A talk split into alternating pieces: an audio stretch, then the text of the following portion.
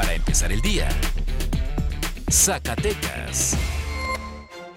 Buenos días, estas son las mejores noticias para empezar el día con Mega Noticias Zacatecas. Del viernes 16 al lunes 19 de abril se llevará a cabo la aplicación de la segunda dosis de la vacuna contra el COVID-19 para las personas de 60 años y más de los municipios de Guadalupe y Zacatecas. En este primer día de vacunación deberán acudir exclusivamente los adultos mayores de zona metropolitana que recibieron la primera dosis el día 9 de marzo. Para esta segunda jornada de vacunación, el municipio de Zacatecas contará con dos módulos uno en las instalaciones de la feria con un horario de 8 de la mañana a 12 del mediodía, así como también en el campus GUA siglo XXI de 8 de la mañana a 3.30 pm.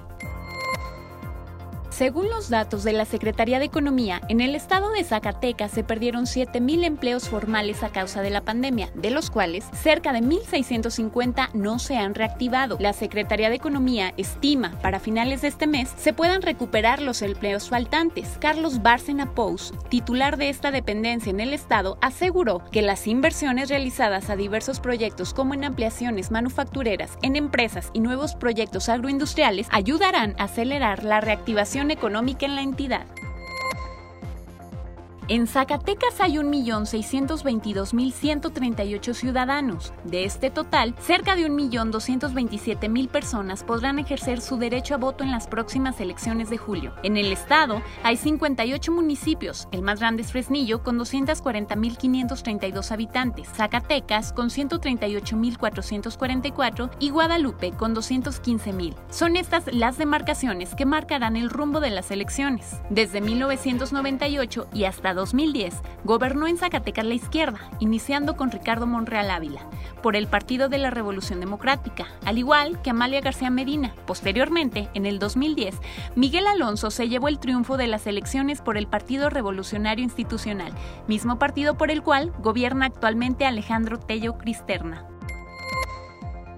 Actualmente, el Instituto Nacional de Migración tiene resguardadas a 50 personas adultas en instalaciones propias y a 16 menores de edad en el Sistema para el Desarrollo Integral de la Familia. Ignacio Fraire, delegado del Instituto Nacional de Migración en la entidad zacatecana, informó que en este 2021 incrementó el flujo de migrantes. Durante 2020 rescataron cerca de 150 personas, mientras que en lo que va de este año ya van 2021. El proceso de repatriación de los migrantes tarda de 12 a 15 días y es durante este tiempo que el instituto se encarga de brindarles alimentos y lugares para dormir y asearse. La mayoría proviene de Guatemala, Honduras y El Salvador, aunque también han resguardado a personas de Haití, Costa Rica, Venezuela y Colombia.